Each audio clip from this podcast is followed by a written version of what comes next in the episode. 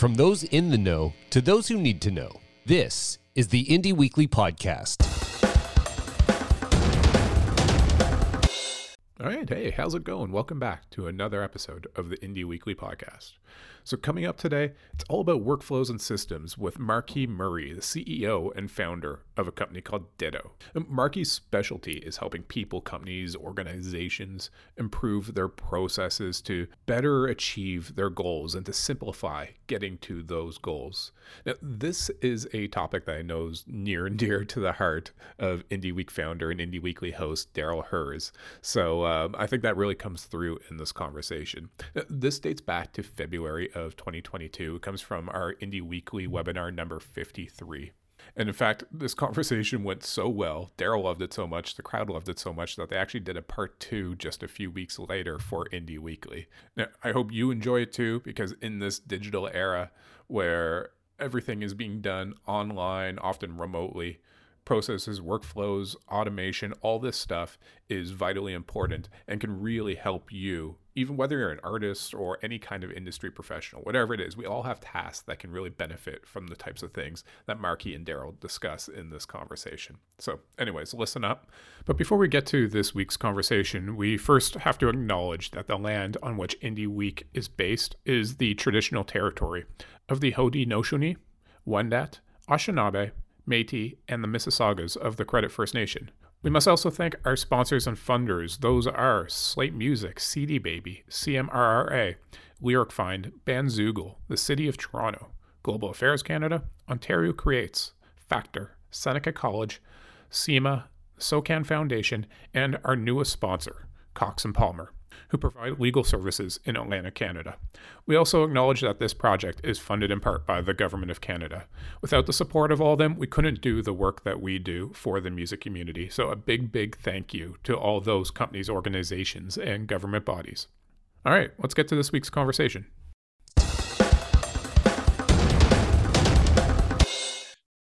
Hello, everybody. Welcome to our Indie Weekly uh, number 53 workflows and systems that can increase your profit. And we're going to talk about that. And uh, I'm a huge, huge believer on get things done in half the time and give yourself a raise at the same time. So we'll talk about this. So with that, I'm going to introduce our guest, Marquis Murray. And uh, Marquis, if you can give a, a little bit about yourself, and uh, then we'll jump into it. Yeah, absolutely. Uh, thanks for having me on, Darryl, and Zach behind the scenes. Uh, my name is Marquis Murray. I, I own a company, a systems improvement consultancy called Ditto. And what we do is we spend all of our time inside of workflows. Um, we improve companies' systems and processes. We help them document how they work. Uh, we help them to improve on how they work so that they can save money, they can save time, and ultimately their teams can be aligned on you know what is responsible what they're responsible for what the responsibilities are, who's doing what by when, and where things are. And so that can look like documenting standard operating procedures, um, creating like document management um, platforms, um, doing automation through tools like Zapier or Integromat to speed up workflows. Um, anything kind of in between, we work with it. And then if there's something that needs to be developed beyond that point that we can't do through just a standard native software integration, then we get into the custom development world to hack the software and just make it do what we want it to do. So that's pretty much my life. I'm process obsessed. Um, what's what's nice is uh, we have you know um, teams of project managers and business analysts, and we are global, and we all share this passion to to leave things better than when we first found them. So we're always trying to improve how we do things both internally and improve how we do things um, with our customers and how they work with their different teams, departments, and the customers that they um, do work for as well. So it's a bit about me. And uh, yeah, I'm happy to be here and talk more about this stuff. Awesome. And I'm so passionate about this this category as well. And I wanted to sort of frame it as well why did I feel that this is an important to talk about? Well, we're in this age of DIY, DIY artists, DIY business, which means do it yourself, which often means I hear I don't have enough time or there's so many things to do. And uh, you know, we were talking on the in the green room, as they say before this, how we all have a computer. And for the most part, I find people use it as a typewriter to type emails as opposed to let the computer do the work for us. Now, before we get into this, my next question to the audience, and please, if everybody can uh, put a yes or no in chat, do you use Google Sheets with formulas? And, and that'll give us a little bit of a sense. Or you could say, I don't even know what a formula is. Excellent. So seeing yeses, no, no, no, but I know Jenny knows. Good. All right. So uh, that's a sort of a good starting point, right? And so Google Sheets is free. It's like Excel. And uh, just to kind of frame a couple things that I've used it for is I can take information in through a Google form that gets into a spreadsheet and I can create triggers based on the results. And uh, we were able to build a system that booked a event and sent out the emails. It pulled information in, inserted into the email. We did contracts, agreements, all that kind of stuff, like 150 artists in 150 venues. That would be a lot of emails. And we just automated. I'm like, do you want to play? Send back yes. They said yes. They get a different email. And it's like, yes, please fill out this form. Then they get a thanks for filling it out form. We did the same on the venue side, and then we just connected artists to venue, and then it said, here's the agreements on both sides. And we really didn't send any manual agreements, right? And we were able to, we also uh, did that with volunteers, signups across Canada, and all this stuff. It was nuts. Uh, a great project to be involved with, but just a prime example on let the tools do the work. And being a DIY mindset, make sure you kind of have this toolbox at, at your disposal. So, uh, Marquis, can you we talk a little bit about uh, sort of like like the base level first? What should people be thinking like first? Like, why do I want to automate? Why do I want to work on efficiencies and workflows? Or how about this? Let's say, what is a workflow? Yeah, sure. A workflow is a map, to put it really simply. If you want to get somewhere, you have a starting point and you have an end point. But if you've ever used a map or used your GPS on your phone, there are different ways that you can get there depending on where you're going. And so we create workflows to kind of tell both the users, the people, you know, doing the process or the software, you know, where something may be, um, how to get there, who they need to speak to before they get there, if there's an approval that's needed to go and seek out that approval, if there's a file that needs to be linked, where that file needs to be linked to, right? So we, we map this all out so that everyone can see what we're doing, where we're going, and how to get there. So that's probably the simplest, you know, um, kind of description of a workflow that I can provide. And, you know, why this is all important, obviously there is the need um, to have consistency, right? If, if you're working on a small team, whether you're two people or 200 people, you you want to understand what the other people on your team are doing. And so we work with a lot of companies that, you know, are have smaller teams and they are growing. And we often get the question, you know, do we wait until, you know, we hire more people to document all of this or should we do it right now? Things are changing. And my answer is always just get started because like all of us here on this on this call, we all have an understanding of how we do what we do every single day and we're the best at it. And if we work on a team, we can bet that no one else knows it as good as you.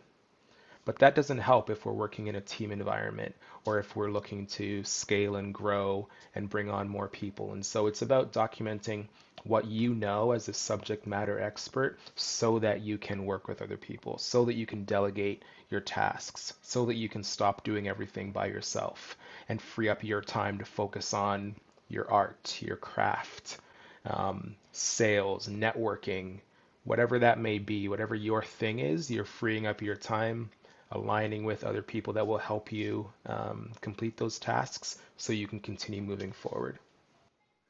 and you're speaking my language. Uh, scale, uh, networking, remote, like all, or working with other uh, staff. I'm just thinking remote, right? Um, yeah.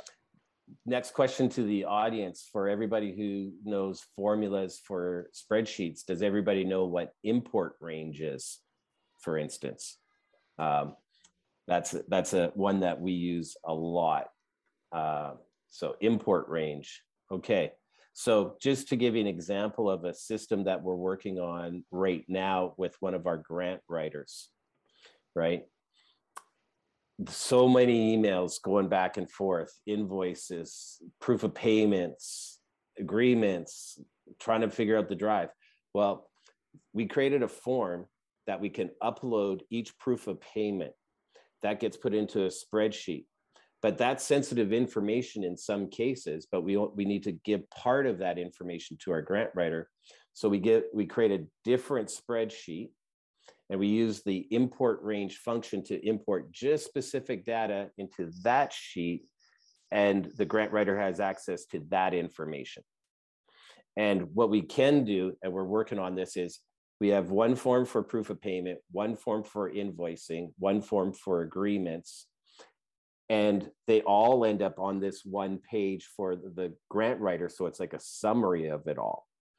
And uh, what's neat is that we have spreadsheets with line items for each and every single thing. It's input it's data and and consistency. So so this is a there was another keyword that you mentioned we use the form because it's entered properly into that spreadsheet. We found sometimes we might have somebody else work on the spreadsheet and it's like oh all that's all uppercase lowercase mixed case different data and all that kind of stuff. I know, I know there's formulas to fix that too but um, the point is when it's in a input into a form then it's put properly. They're not missing any fields because they're required fields and then like i say we beam that certain responses out to other people and that means i don't have to email so right off the bat, we just cut all the emails. It's either in it or it's not, and and so forth. And now we're actually working on the system to input it into the budget that we want to report.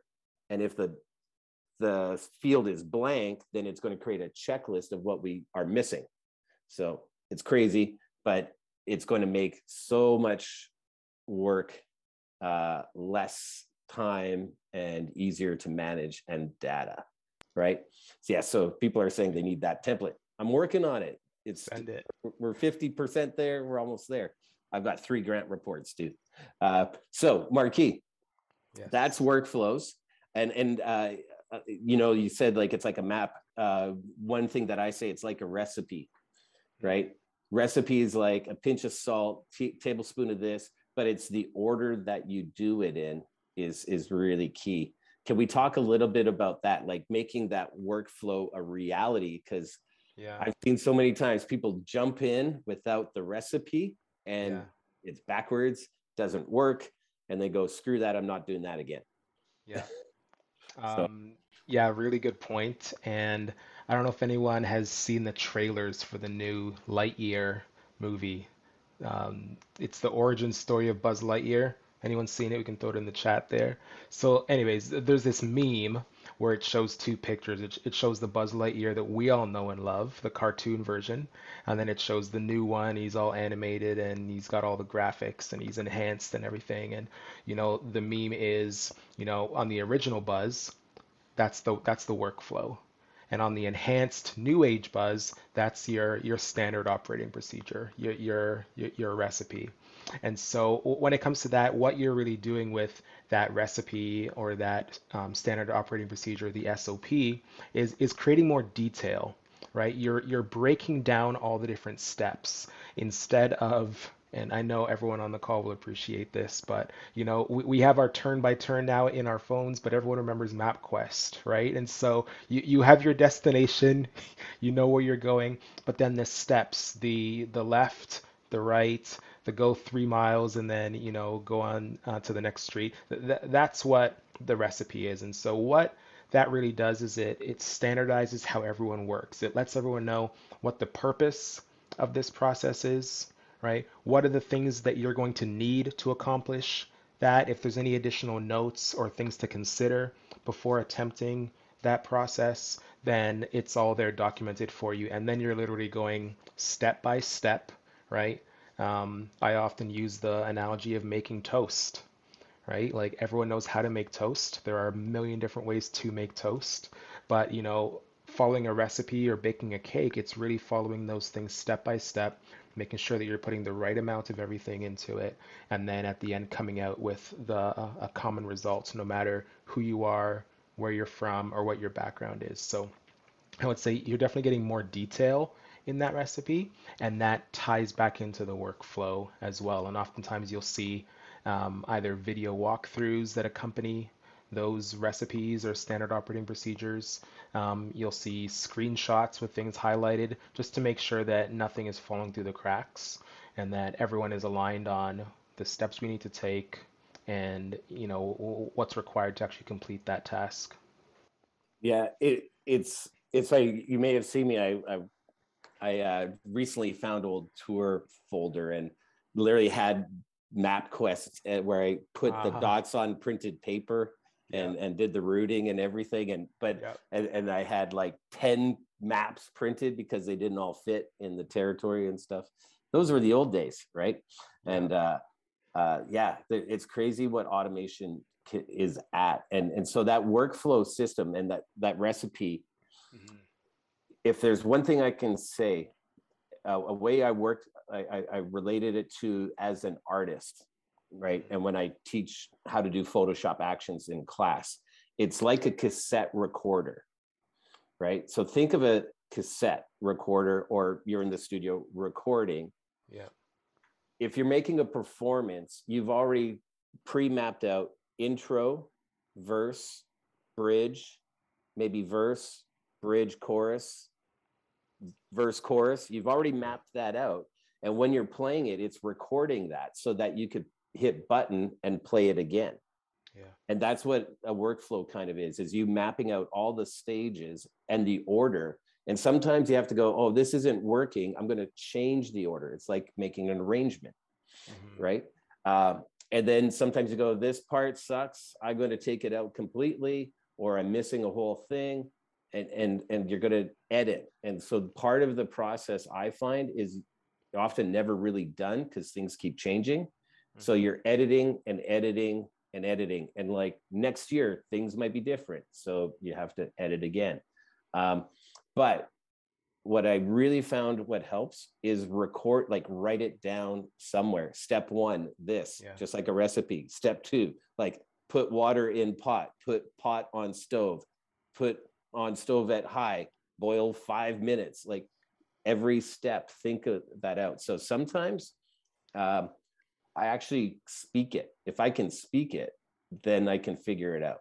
Because often when we're just writing stuff, we're just in our head and we go, ah, I don't need that. And uh, we're not as specific. So uh, that's the workflow side. Now, platform stuff.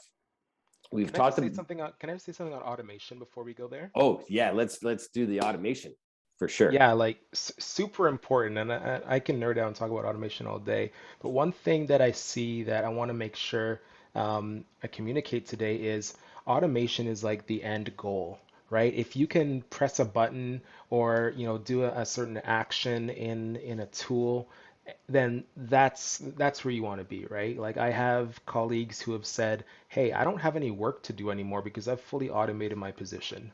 You know, let, let, let, let's work on another project together. I have some free time, right? So so that's the goal. But where I feel like a lot of um, business owners and you know creatives get into trouble is where they try and automate something too quickly right? They don't understand the actual steps that are needed to bring that task to completion.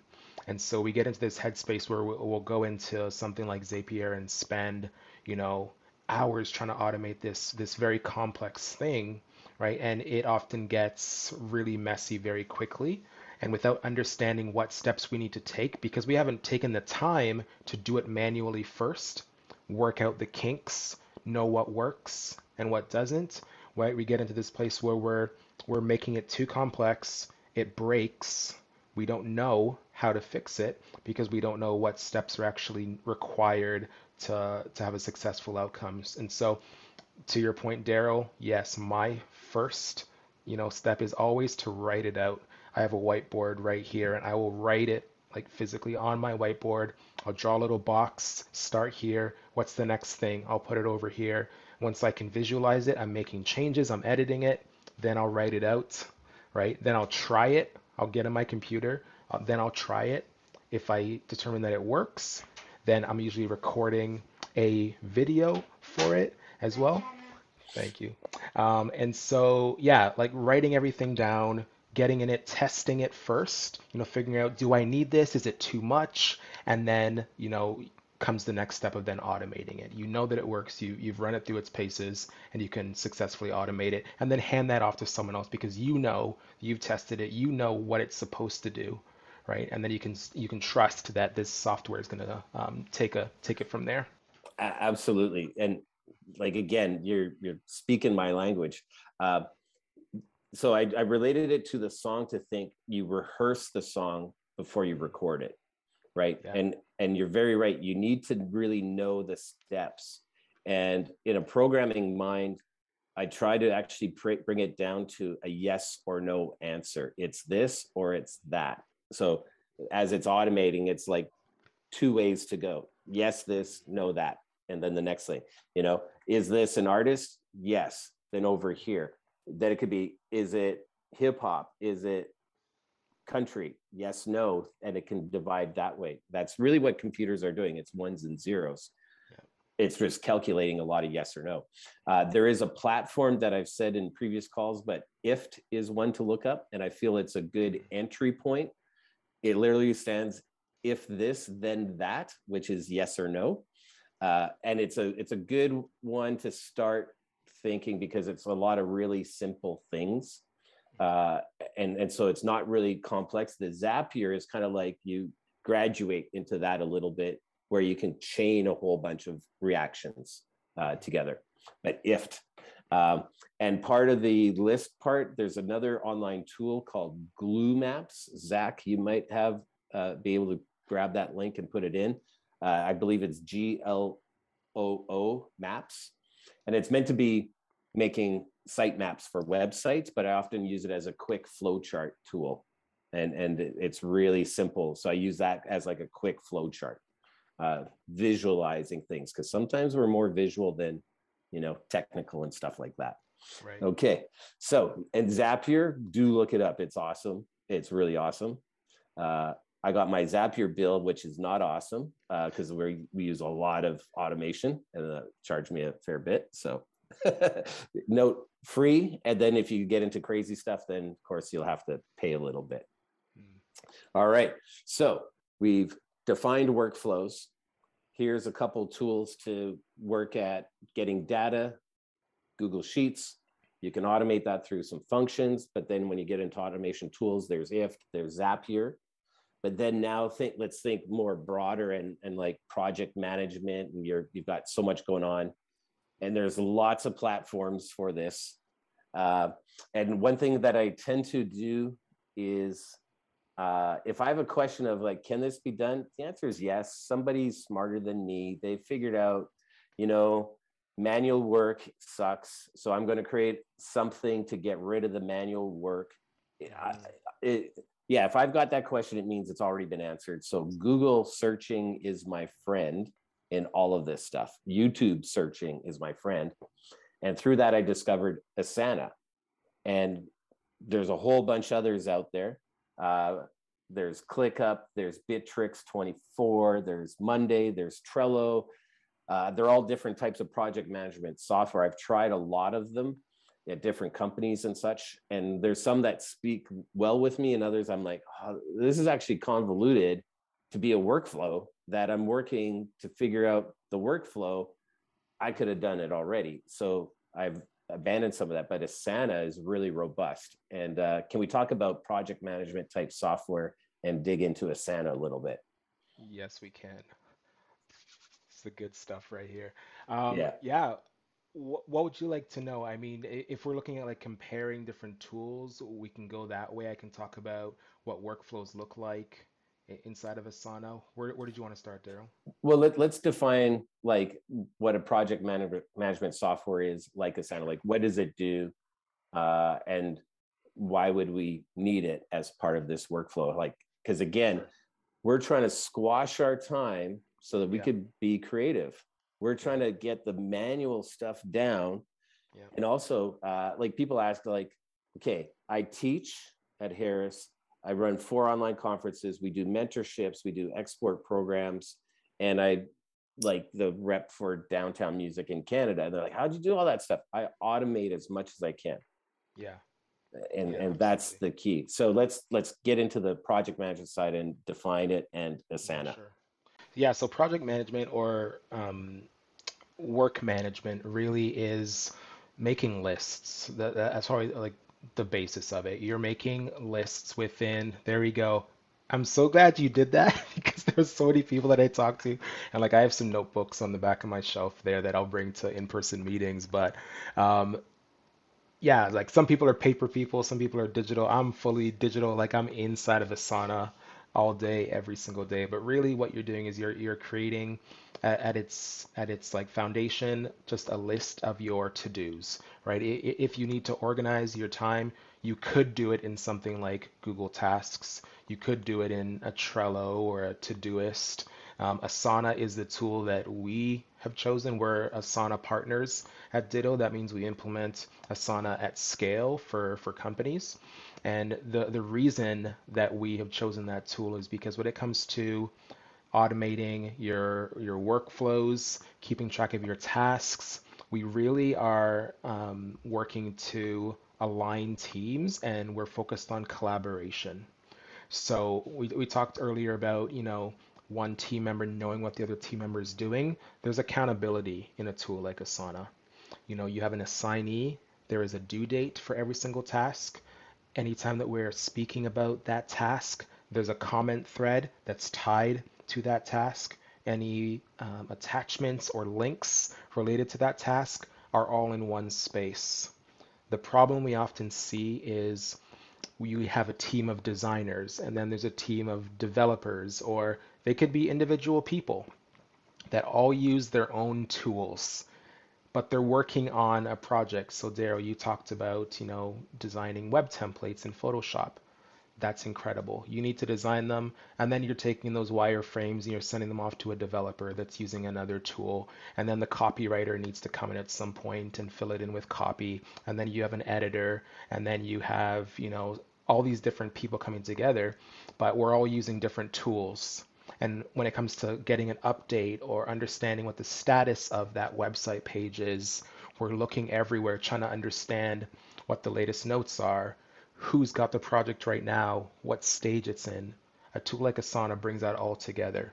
So everyone's on the same page. It brings together status updates, which can happen as frequently as you want, but we re- recommend at least once a week.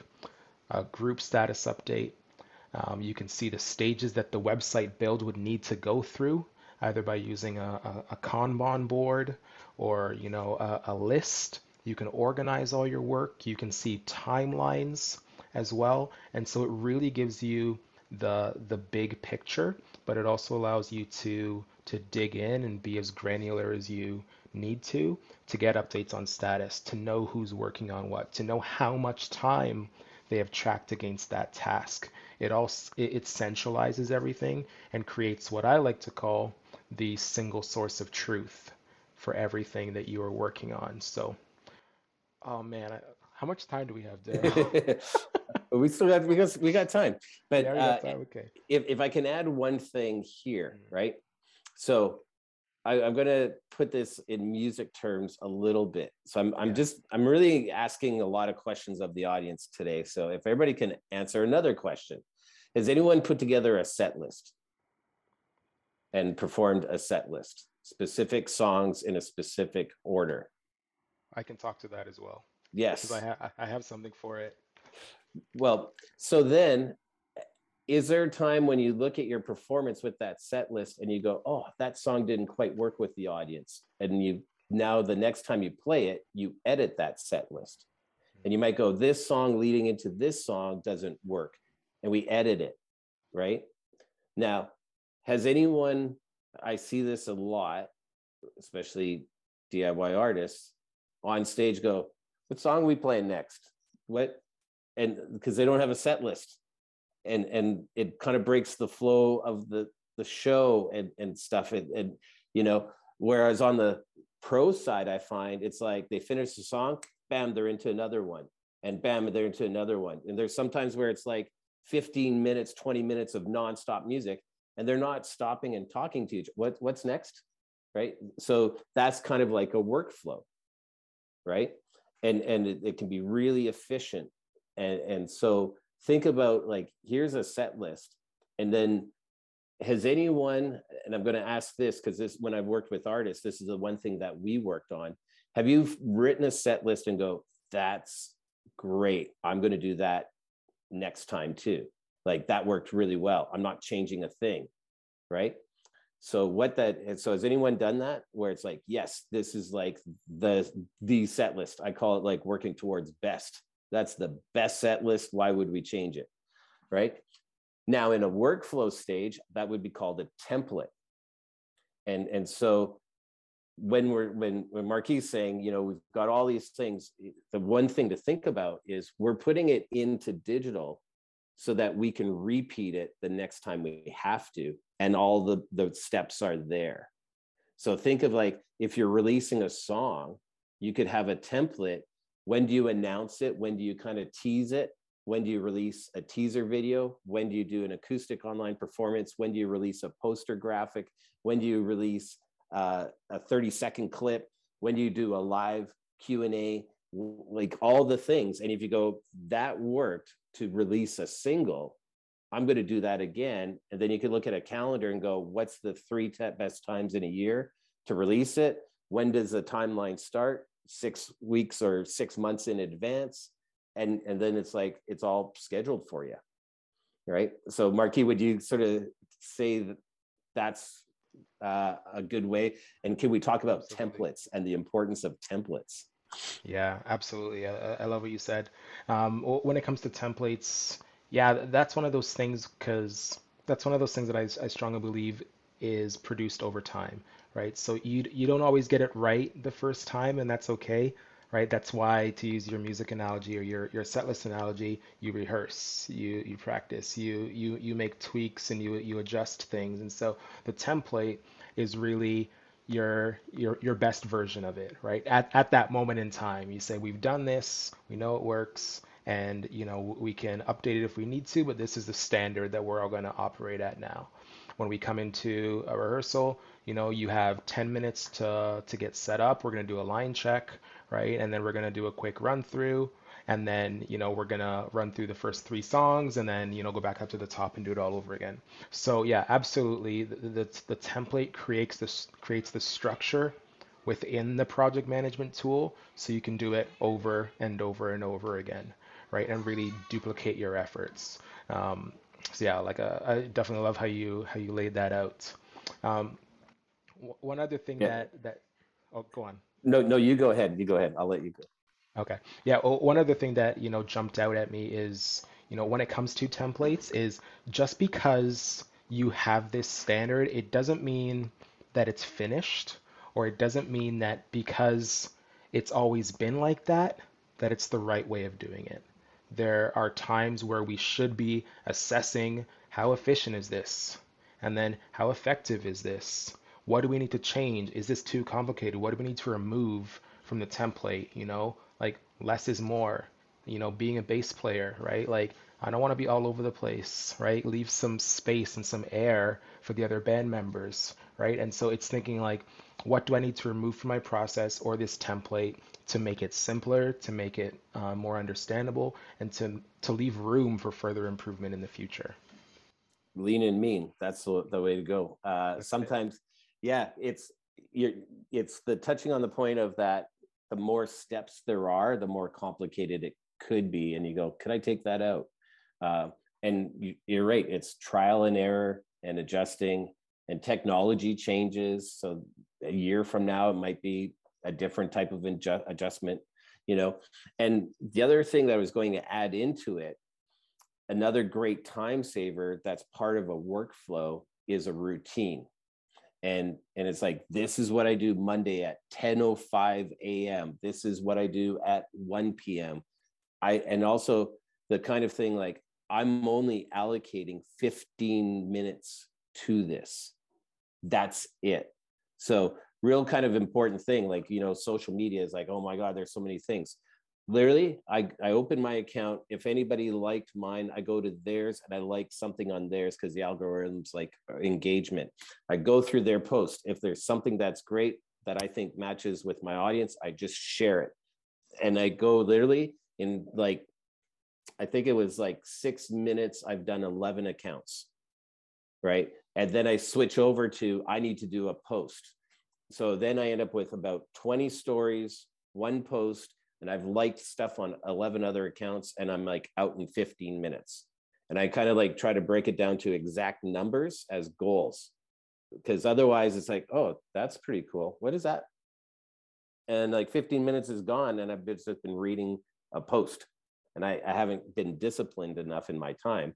So routines I find kind of gets us into that mode. And, you know, it's kind of like trying to do the workout every Thursday at 6 p.m. and it, it can be tough, but uh, can we can you touch on routines a bit on how that can really uh, I think can really escalate the amount of time you're saving truthfully. Yeah. Yeah, I mean, time. I mean, if if you can rem- remember back to a time where we were all like out and about and commuting and whatever that may be, and then the whole world shut down and we had all this time and you know, many of us, like myself, are still at home and we still don't have enough time, right? And so I, I think it's more important than ever to um, do what I love is um, this this concept of time blocking, right? Where you are setting up your your space, you're setting up your workflow, and you're getting into your routine. Um, a book, if you're into reading or listening, um, is Deep Work by Cal Newport. Deep Work by Cal Newport. He talks about this concept of time blocking and getting into focused time. And so um, recently, Google like calendar released a new feature they call it focus time. And so what time blocking really is is associating your calendar and your day with specific activities. If you have a time where you need to respond to emails you're doing that between 9 and 10:30 a.m if you need to be creative and do some writing, you're doing that, you know, at between one and two, and you know, adding that time on your calendar and making sure that at that time you're doing those things, and you know, it, it's really important to respect that time as well. So, so for me, four times a week, I have on my calendar at 8:30 in the morning, I have a 30-minute workout. Before that, I have been with my kids, getting them ready for the day. I put them on the bus. I come in have my workout. At 9 o'clock, hop in the shower. By 9:30, I'm out at my computer getting set up, and then it's my focus time. Between 9 and 12, nobody gets that time for me. I'm not in any kind of meetings, um, internally or externally. That's a time that I need to work. If I want to meditate during that time, if I want to go for, if I want to watch Netflix during that time, like that, that is my time. And obviously, I'm doing work, but you know, that's when I'm doing YouTube or recording a podcast right? That's my time blocked, and everyone on my team knows that. And then come 12 o'clock is my meeting time as well. And so those windows look a little bit different throughout the week, like Monday and Friday are a little bit different.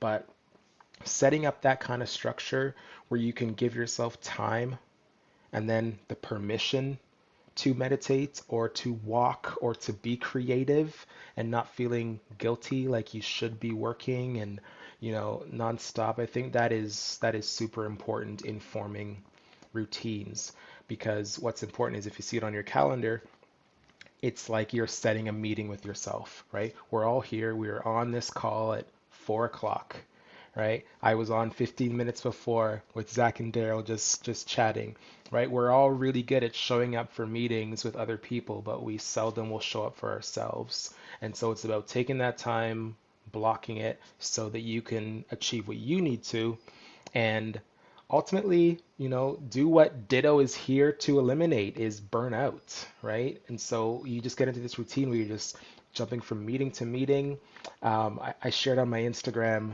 today Zach, I don't know if you want to link it in the, the chat there, but it's this screenshot of a calendar, and and it's a joke, but it shows like 6 a.m. cry in the shower, you know, 7 a.m. Um, meeting, 8 a.m. meeting, um, between 9 and 10 meeting that a client hasn't responded to yet and then you have two tentative meetings. So like we're just blocked with all this stuff. There's no routine. There's no consistency. There's no predictability.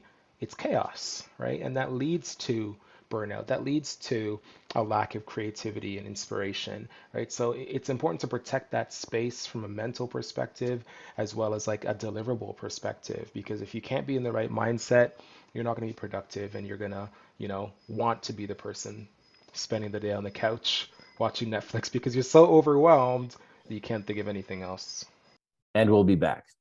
Hey, listener, you're listening to our podcast, which is a recorded session from one of our other online sessions. Every Tuesday, you can tune in and be part of it at 4 p.m. Eastern Standard Time, and that is Toronto time. For those of you listening in from different parts of the world, uh, it's our Indie Weekly. And that means we talk with music industry professionals, artists, all about the music business.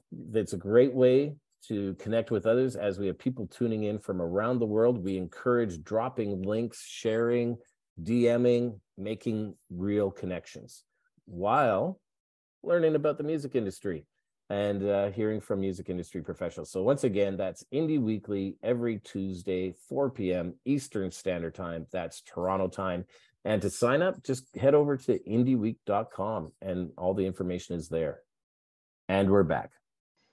Oh man, so so much to unpack there. Uh, and this is coming from a guy who's literally today was a nine o'clock meeting, eleven o'clock meeting, twelve o'clock meeting, one o'clock meeting, and then yeah. a random two o'clock meeting that was till three thirty, and then like three forty five, I got to be on the call with uh, Marquis starting this. So, so this is the kind of thing, you know, it's so important to block stuff off and find your balance. So I think just to try to point out a couple points there. Yeah. One, part of it is we're all thinking about workflow for work, but also think about that for non-work. And I think we're trying to find balance a lot of times, you know, and that's where we have to take care of mental health and, and ourselves is like, oh, we also need to block off when I am not like I am not available. I, and people go, like, hey, can you meet that? No, I am not yeah. touching that. And and so part of a lot, and I, I see Mackenzie and Ian adding to the chat. Um, a couple of things that I find work best is like I'm going to ask another question. Uh, does ever, anybody find that social media ends up sucking out a lot of their time, a lot more than they feel they should be spending on it, and it take, takes away from the work side? Secondly, does email or meetings take up too much time in the day? And oh, Jeffrey, Jeffrey's here. Uh, exactly. So, so uh, uh, thanks for being here, Jeffrey. Uh, and yes, social media takes up a lot of time, right? There's ways to work this out. So one of the things that I try to find is what are the things that are taking up too much time? That's where I try to focus on how to be more efficient. Right. So social media, I use spreadsheets as well. Uh, we did a test right before uh, I did a test right before screen by screen on my personal account. So another thing in a spreadsheet, if you write something in a cell and you click it, there's a little dot at the bottom. You can click and drag and it copies it. And if you type in Monday and do that, it'll suddenly go Tuesday, Wednesday, Thursday, Friday, da da da. And in yeah. a column before it, I put it's so it's Monday, it's Tuesday, it's Wednesday, it's Thursday, it's Friday. Hey, it's Monday. Hey, it's Tuesday. Hey, it's Thursday, it's Friday, blah, blah, blah. Hey, everybody, have a great Monday. Hey, everybody, have a great Tuesday. And I just did that in like two minutes. And then I used a formula to put those columns together and I scheduled it in social media. So every morning at 9 a.m., I had a message go out on social media for four weeks. And it took only five minutes to put together and I watched my social go up over 400% engagement just off of, hey, it's Monday, and people liking, commenting, sharing, right? And and engagement is getting into the algorithms of, oh, somebody liked that. Somebody's liking it at that time every day. It's a different person. The reach is farther every day. So something simple like that really is how you can go, oh, I don't have to message at 9 a.m. on social. It's already done. I can message at 1 a.m. or 1 p.m. Sorry, when there might be more engaging stuff. So so you can automate that part. Um, and then meetings. The other thing is what I try to do is just say I'm only available Wednesday, and that's it. And and because I need time to work except Jeffrey. Jeffrey, uh, he, he gets Tuesday if he wants. But I'll, I'll say that whatever the day Jeffrey wants, I'll do. So, uh, but yeah, Wednesdays is my meeting day. And so here's the thing in also kind of email and time. You know, Mark, I'll go, Marquis, can you meet Wednesday at 2 p.m.? I've given him an exact time, an exact day, and it's a yes or no answer. And if it's no, great. Can you meet next Wednesday at 2 p.m. That's my next availability. Mm-hmm. Right. It's as opposed to when do you want to meet? And then now it's random and it's random all the time. I need time to do the work that I'm talking about in the meetings. So, so there's these kind of efficiencies as well. And uh, we've blocked off literally all the meeting times in my calendar for Wednesday, and I know what's not booked. So then if Zach's arranging the meeting, I don't have to do an email. He looks at the calendar and goes, "Oh, 3:30 is open. That's the next time to ask for a meeting." So, so a lot of these kinds of things, as far as routines, is, and I believe you know that time blocking concept is so important. And if I can say one thing about it is, we do the exact same thing you know, I've got email for 15 minutes in the morning and I do top level emails only.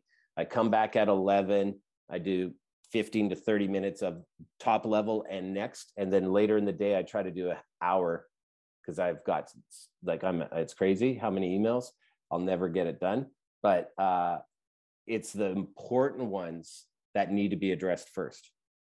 Right. And I saw somebody put the 80 20 rule in is that if you try to get all the emails in chronological order and everything, you're very much likely to miss the important email that's sitting at the bottom of the page.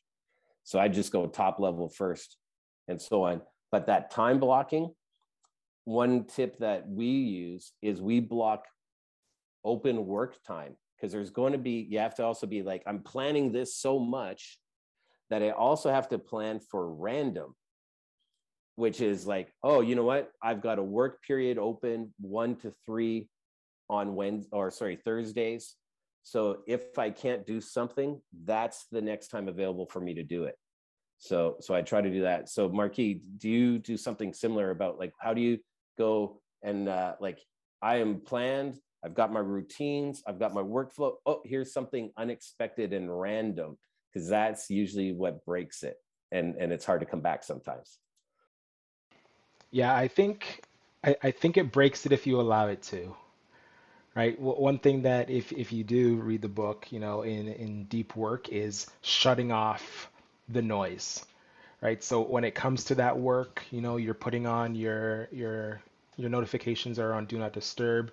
You're putting on your headphones. You know, I like to close my blinds and turn the lights off, and you just get in that mode.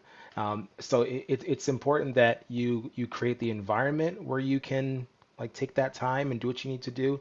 If you're working out, your phone might be in the room and you're connected to your Bluetooth, but you're not checking it in between sets, right? You're you're not on, you know, taking breaks to do th- that kind of thing. You're really like focused on, on that one thing. And so th- that's what I can say about it is if you allow the distractions to kind of creep in, if you have your Slack open while you're trying to write important emails, of course, you're going to be going back and forth. So I think it's just creating the environment where you can be productive. Um, I'm going to share two things that um, I, I do often, and this is really how I think. One of them is when it comes to emails, um, I, I follow like a 4D principle where you have to think of the email from this, you know, perspective. It's either you're going to do what the email is asking you to do, you're going to delegate, you know, the thing that that email is asking you to, do, you're going to delete that email because it's not important, or you're going to defer it, right? This is not important right now. I'm going to move that to another another day, and I'll, I'll throw that in the chat for everybody right there. So, um, and I also do that in my project management, right? If there's a task that's on my list. I have different categories. Is it something that I need to do? Do I need to delegate this? Do I need to delete it? Right? Is it old? Is it no longer relevant? Or do I need to defer it and do it at, at another date? And so you can think about it from a task management perspective, and you can also think about it from an email perspective. And your goal should always be to spend as little time in email as possible. If you get through your emails and you're finding the same ones coming through that you're not reading because you're on a mailing list you signed up for ages ago that you're no longer interested in, unsubscribe. Unless it's Indie Week, you know, don't unsubscribe. Obviously, you want to get all those emails, right? Th- those are the only ones you want to keep in your inbox. But it's like get rid of all of that noise so that you don't have a reason to be distracted. Um, the second thing, I have this on my desk all the time. It's uh, by a company called Timeular. It's like uh, what is it? Eight sides, octagon, I guess. So, and this like little thing sits on my desk, and you can put it on, flip it on different sides. As you can see, there are different pictures and icons on it, right? And then within the software, you can associate different tasks. So the dollar sign, that's when I'm doing my revenue generating tasks. When the heart is on there, that's when I'm doing my my wellness, and that's my workout time. There's a little alarm clock. I'm taking a break. I'm going, I'm getting a tea, right? The little target there, that's my strategy time, right? And so th- that's a great way to time block physically and and digitally is to like associate your different tasks with the side of this cube. This is a tool if you need something like that to stay on, on task so that when those distractions do come in, if a phone call does come in, if you do need to switch tasks really quickly, you flip the cube over and it goes to that next task. Now, where that all ties back to is you get a real good understanding of where your time is going, right? So if you're you're tracking your time through, you know, something like Toggl or Harvest or Everhour or you know, using something simple on your phone. You, may, Zach and I talked about the Pomodoro method earlier, where you work as hard as you can for 25 minutes, and then at that 25 minute mark, you take a five minute break, reward yourself, get up and walk around. Right. So whatever your method is, it's about understanding where your time is going. Right. Are you being effective with your time? And then if you have the means, right, to bring on an assistant or you have a team member, you, you think back to the 4D and you think, can I delegate this to someone else? Do I need to be doing this? Do I need to remove this from my routine because it's damaging to me? Or do I need to stop making these non urgent things ruin my day by letting them get in the way of the actual urgent things that I need to do and accomplish today? So I'll, I'll pause. I'm seeing a lot of comments come through here. I don't know if we want to. No, I'm, I'm watching them. It, yeah. it's, uh, I love that 4Ds. I've written it down because it's something that I, I definitely do. That's like yeah. a 50, uh, do it. Um, and I put in the chat Boomerang, which is a tool for email, and that's my defer tool. And Boomerang is like, I can go, here's a whole group of people sending me how to emails, blah, blah, blah. That's, I can't do that at work they're actually going to come back to me at 6 p.m. tonight.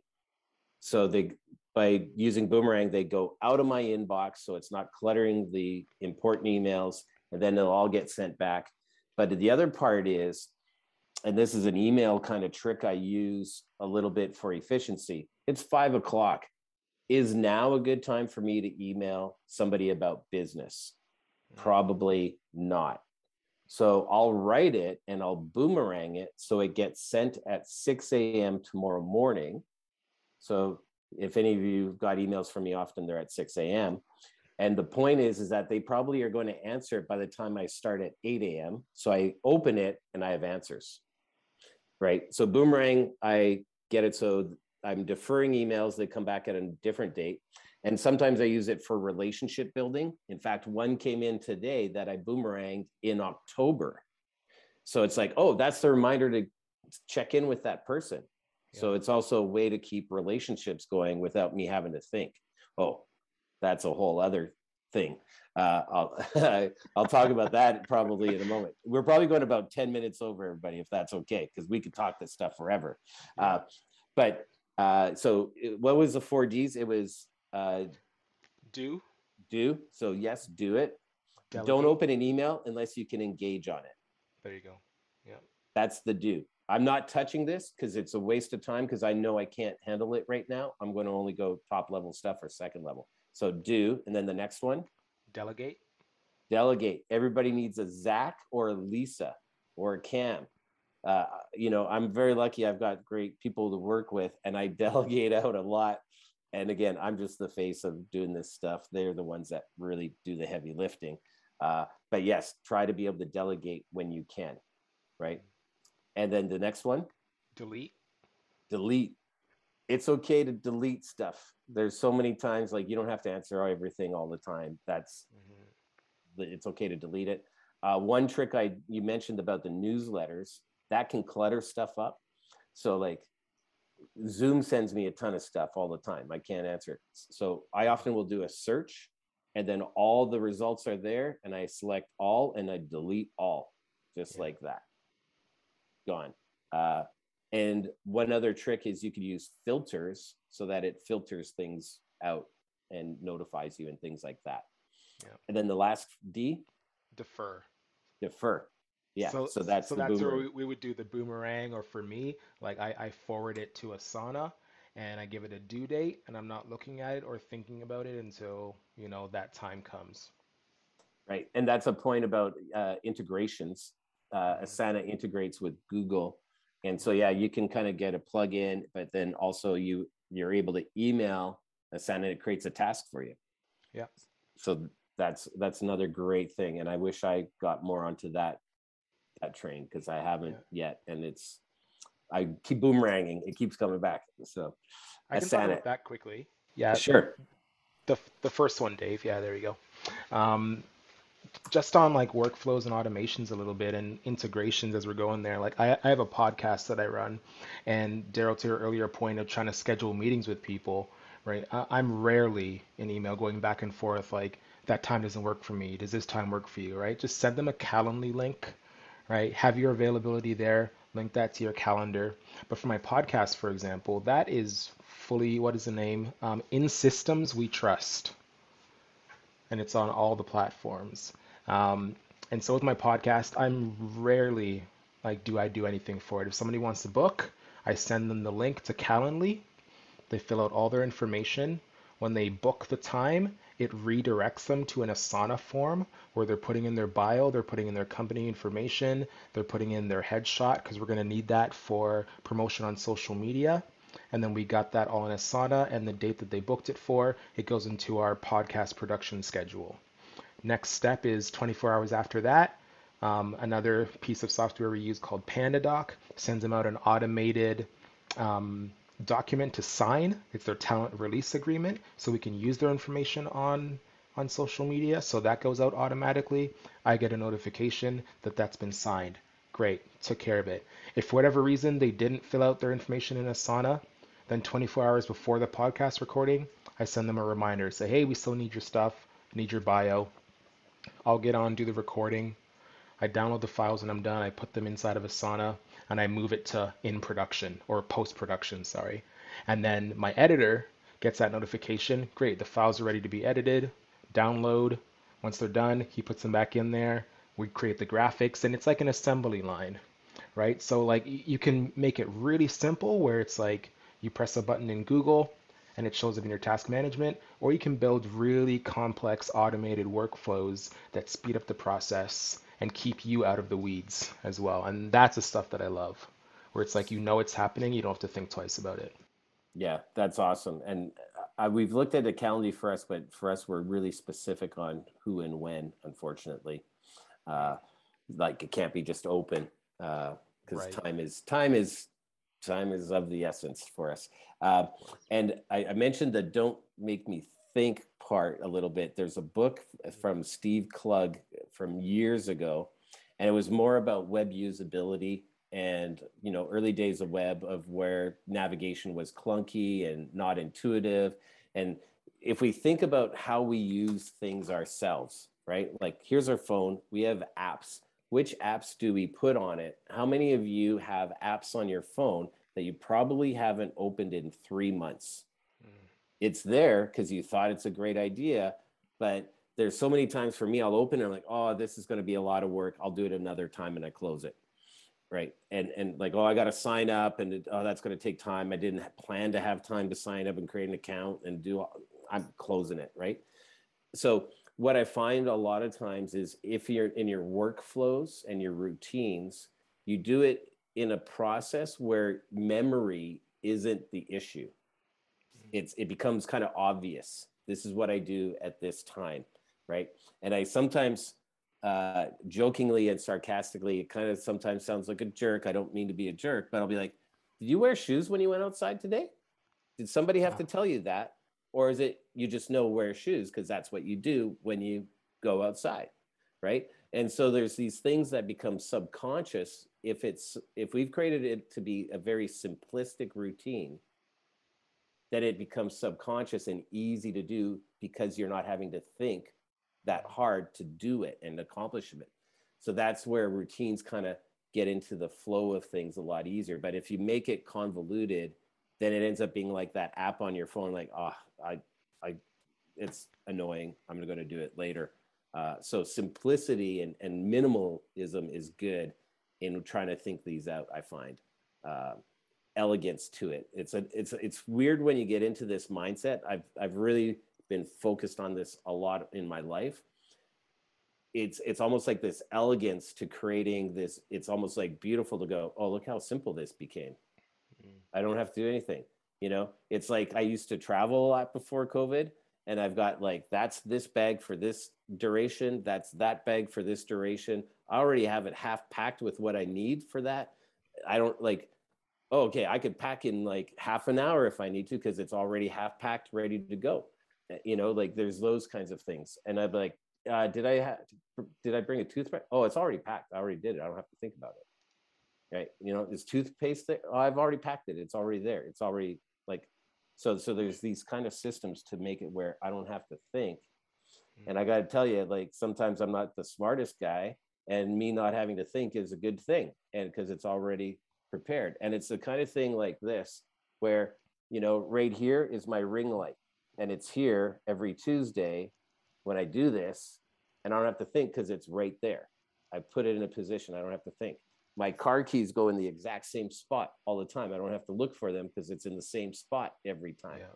My wallet is over there in the same spot, right? When I put it in the wrong spot, then I'm screwed. I'm like going up and downstairs. Where the hell did I put this? Like it's all of a sudden I'm messed up, right? So that's the beauty of a routine and workflow is I don't have to think so hard.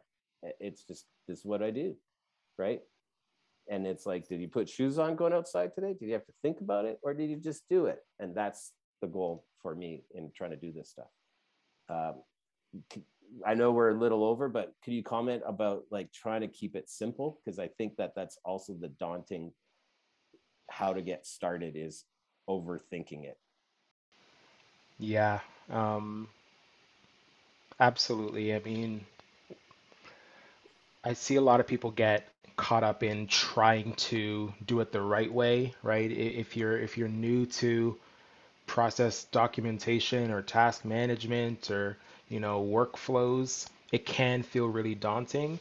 The advice I always give, um, and this quote isn't mine. I wish I said this, but I, I often think this. It's, am I the only one who knows this information, and would others benefit from having this information?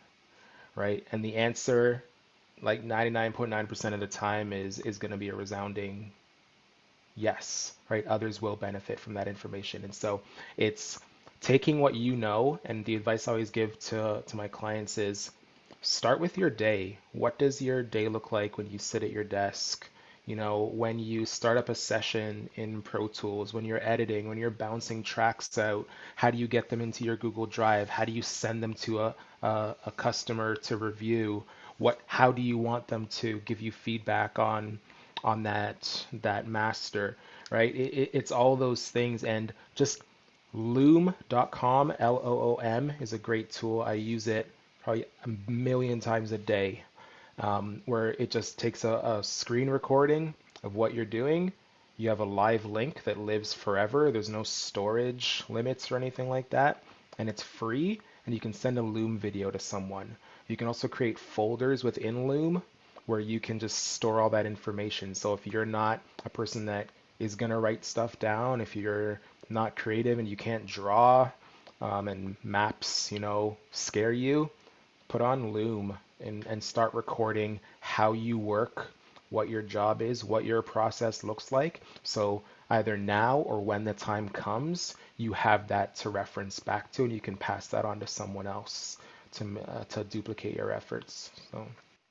All right, I love that you said Loom because I forgot about it, and it's yeah. like, oh, so, so that's one thing that can happen is app overload, and I I remember I used Loom, and then it's just like ah, too many things.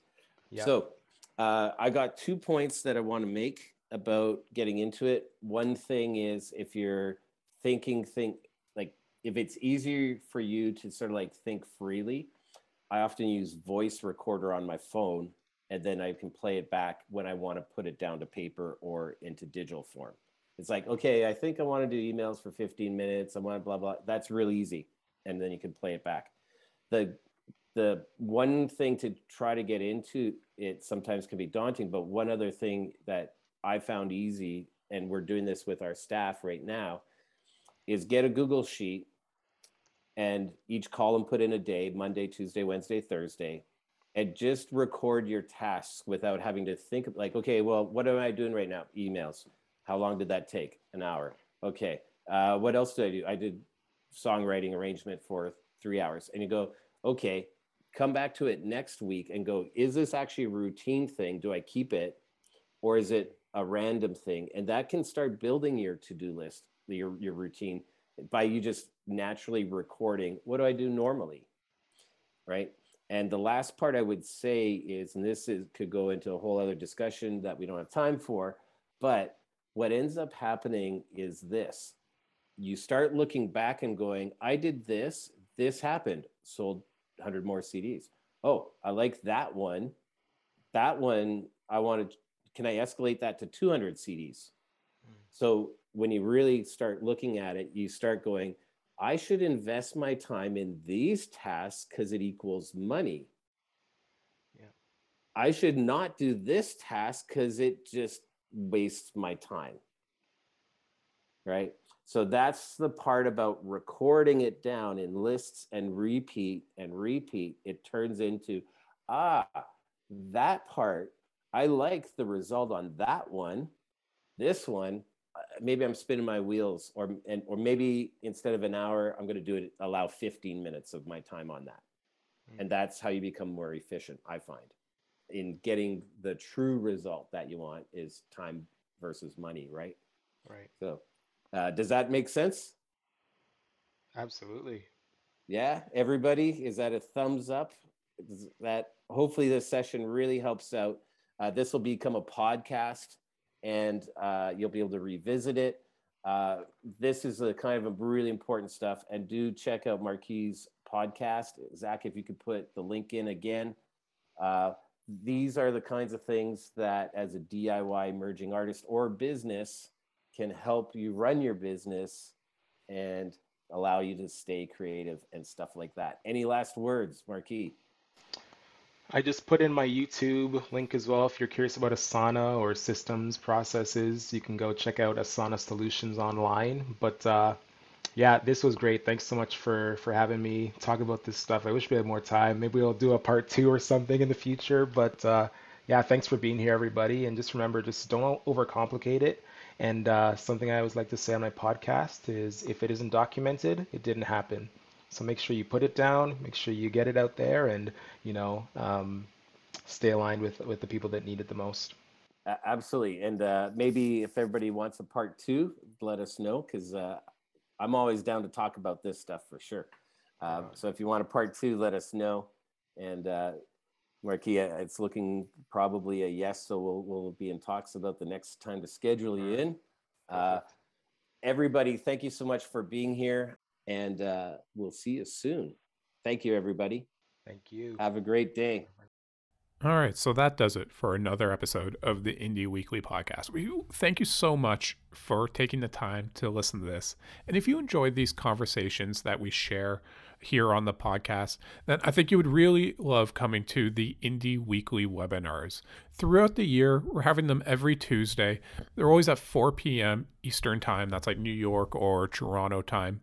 And it's all about high level conversations, bringing in experts from all facets of the music and related industries to share their experiences, best practices, tips, advice, really actionable advice with artists. It's all about helping artists boost their own careers, but it's also about community, connecting with each other, connecting with the guests, connecting with Darryl Hurs, uh, who always hosts.